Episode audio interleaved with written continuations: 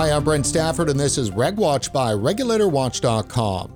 Joining us today to talk about the unintended consequences of e cigarette flavor bans and taxes is Dr. Michael Pesko, the J. Rhoads Foster Professor of Economics in the Department of Economics at the University of Missouri. He has published over 70 peer reviewed papers, including over 20 on e cigarette policy. He's the director of the Tobacco Online Policy Seminar an international forum for research on tobacco policy, and he's also a member of the Canadian Scientific Advisory Board on vaping products. Dr. Pesko, thanks for coming back on the show. Thanks for having me back. Well, in a quick note to our viewers, this is an extended segment of our discussion with Dr. Pesko, which is already in release, where we discuss in depth his recent research on flavor bans and restrictions with a focus on the United States please look for that as we now turn to a Canadian specific conversation. Dr. Pesko, last month a major paper released titled The Unintended Consequences of Vaping Flavor Restrictions, which you co authored with Abigail Friedman and Alyssa Crippen from the Yale School of Public Health, along with Alex Liber from the Lombardi Comprehensive Cancer Center at Georgetown University. It's a multidisciplinary study that merges health policy, oncology, and economics to study vaping flavor restrictions. So, Dr. Pesko, briefly top line for us the findings of the study. Well, uh, we look at um, flavor restrictions in uh, 375 um, uh, localities, uh, seven states in Washington, D.C., on uh, e cigarettes. Um, we find that there are uh, reductions in e cigarette sales, sharp reductions in e cigarette sales. So, um, in flavored sales especially but then there is a lot of substitution to unflavored uh, um, e-cigarette sales. And then there are increases in cigarette sales um, including for brands disproportionately used by youth.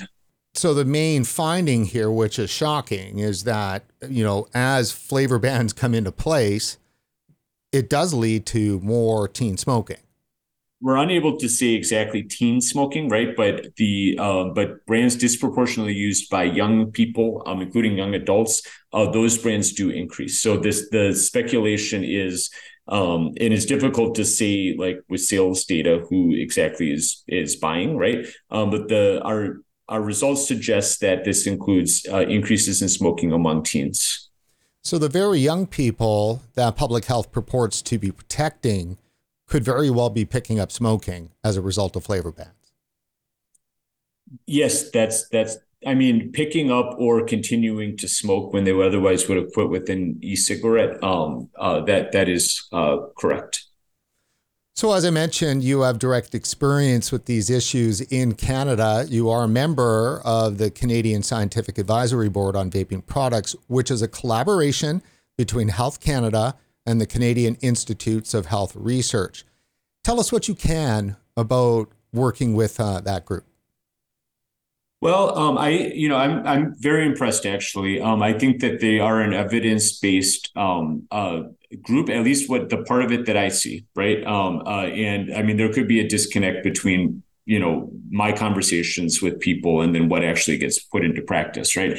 Um, but I do think that within within the group there are um, people they they understand that there are negative unintended effects of regulating um, tobacco products. Um, they understand that e-cigarettes are safer products. My sense sometimes is that they they would like to be a little more vocal about some of these things, but they you know th- there there might be some political realities of what they can and can't you know do and say, right?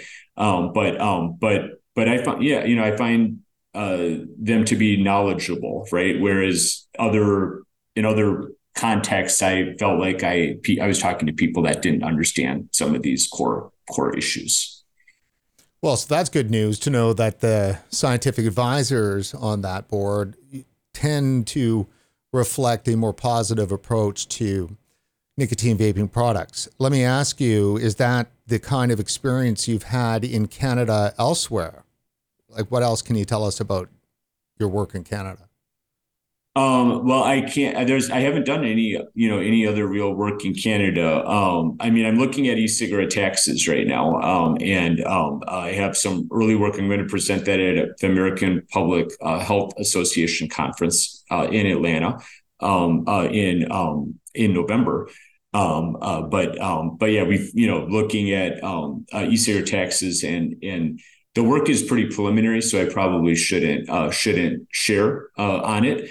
Um, but um, maybe I can just hint that you know there's su- suggestive evidence that kind of aligns with findings from the United States literature, basically, and I'll look forward to sharing that with you guys at some point in the future when the paper is published. Yeah, that is a big deal. Obviously, we have the federal excise tax. It's almost a, a year now in place. And I can certainly say there's a lot of people that are, you know, retailers in Canada and the employees at those retailers have been hurt. And then actual vapers, you know, users have been really uh, taxed federal tax is hard to it's kind of hard to evaluate federal taxes um, uh, just kind of the framework that that i talked about in the earlier segment um, uh, generally it's easier to study province level taxes because then we have a comparison group and we have a pre-post period federal taxes they all get taxed at you know the same time and so we don't have you know as easy of a comparison group um, but um, but for i think fortunately uh, for Canada, I mean, from an evaluation standpoint, at least, right? Um, whether you say your taxes are good or not, but there were some uh, provincial taxes that predated the federal tax, right? And I think that's what the focus is of studying. What do what can we learn about those taxes? Um, and and that should tell us what happened as a result of the, the, the federal tax when that came into place as well, and any future um, provinces that tax or increase their taxes as well. It's important to get some evidence, right, um, uh, uh, so that we we can know expected effects.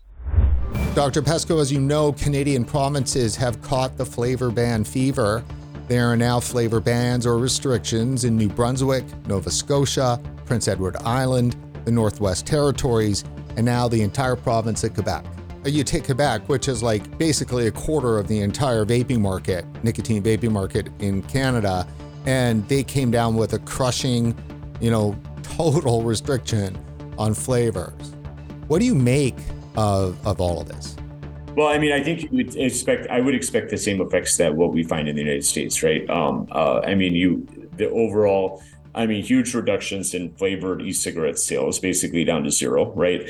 Um, a lot of substitution then towards unflavored e-cigarettes, um, uh, so those should increase, and then um, increases some increases in cigarette sales as well that's what I would expect. But it would be interesting to do that evaluation. Maybe after my e-cigarette tax paper in Canada, I can tackle that one next.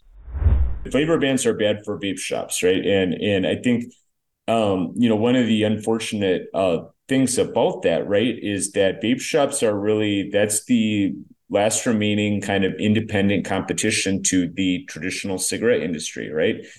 traditional cigarette industry these are those are the bad guys right um, and anybody that competes with the traditional cigarette industry right um, in some ways those are our friends right um, and the the flavor restriction the the flavor restrictions right that that's really um, you know it basically makes the vape shop model inoperable as far as i'm aware i don't know why people would go into a vape shop if there's not a flavor uh, option um, and so you know the traditional cigarette industry is very happy about that, right? Because they don't want to have to compete with all those vape shops out there, um, uh, and uh, that's why I think subtly uh, they, they, you know, they're behind uh, some of these efforts to uh, to restrict flavors.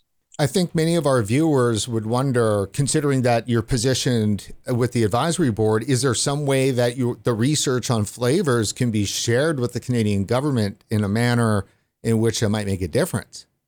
I mean, I can share the paper with people for sure. I mean, I think they are really, you know, the the Health Canada folks. They're you know very um, interested in in keeping up with with research and and um, I think that they'll be receptive. And honestly, I don't think they'll be that surprised um, when I when I share the uh, when I share the, the um, when I share our findings uh, w- with them. We don't have a lot of power on this advisory board. I mean, we we we we they have some questions for us, and we give them our opinions on it, right? But but we don't really know, you know, how that gets used, and we don't get we don't get to just un we don't get to just ask uh, them like anything that we want to know and expect them to answer us. Like we're there at their service, basically, you know, and and there's some things that they have questions about, and I think we can we can we can answer. So I just don't want people to be misinformed about me having some uh, influence when when I I you know I don't really have a lot of influence there outside of just trying to share you know good information. Do you think that part of the picture that's being missed here is that nicotine's been around for 7,000 years, maybe longer, and human beings use it and it's likely not to stop. So maybe we should be considering about, you know, pushing people into the safer nicotine area of things as opposed to this weird prohibition abstinent attitude. Yeah, you know, I I, I mean, I'm not sure because you know, harm reduction, it's actually kind of a popular thing to talk about in the United States right now for everything except tobacco, right? Um, I, I, was shocked. I even saw um, National Institute on Drug Abuse. They recently funded um, a study. They had like a safe places for people to use uh, drugs in New York City and Boston, I think, right? Um, and there was some randomized controlled trial um, regarding uh, you know, they were going to expand access to these specific sites, and then they were going to track individuals that use the sites for a whole host of different outcomes, you know, related to their health. Uh, basically, does giving people safe injection sites, you know, what what impact does it have on them? And NIDA put out a press release just about the fact that they funded the study, right? Which I've never seen them put out a press release about funding a study. Sometimes they publicize the results of the study, but they must have felt like that was um, you know, that was really playing to the times, right? That they could put out a press release just saying, "Hey, look how progressive we are," or or whatever, right? On on top of the times we are, um, uh, in that um, uh, we we funded this, right? So harm reduction seems popular, um, uh, uh but then you, it can't be applied to, um, you know, nicotine. And I just wonder if maybe things kind of go in cycles, right? Because you know 30 years ago, right? I mean, I think there was just a lot of focus on marijuana uh, prohibition and and uh, uh, trying to stamp out marijuana use, and then at some point, people just kind of realized we can't really do that, right? Uh, people use it, right, because people demand it, right? Um, uh, and if if people demand something, there's going to be a black market that supplies it, um, uh, and so why not? If if that's happening, then why not just make the bring the market above ground um, and regulate it?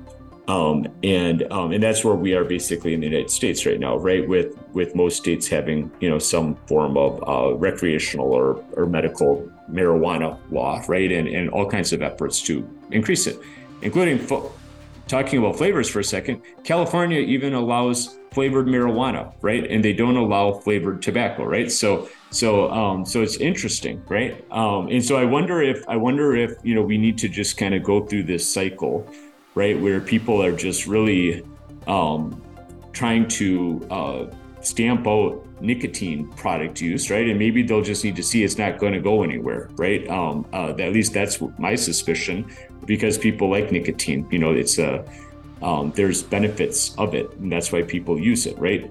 Um, uh, cognitive uh, improvement, um, more alertness. You know, those are just some of the um, you know some of the benefits. Obviously, it's it's you know addictive, and then all the other things in the nicotine, um, uh, in the tobacco product as well, cause all kinds of cancers and and whatnot um, that lead to um, tobacco-related disease and death.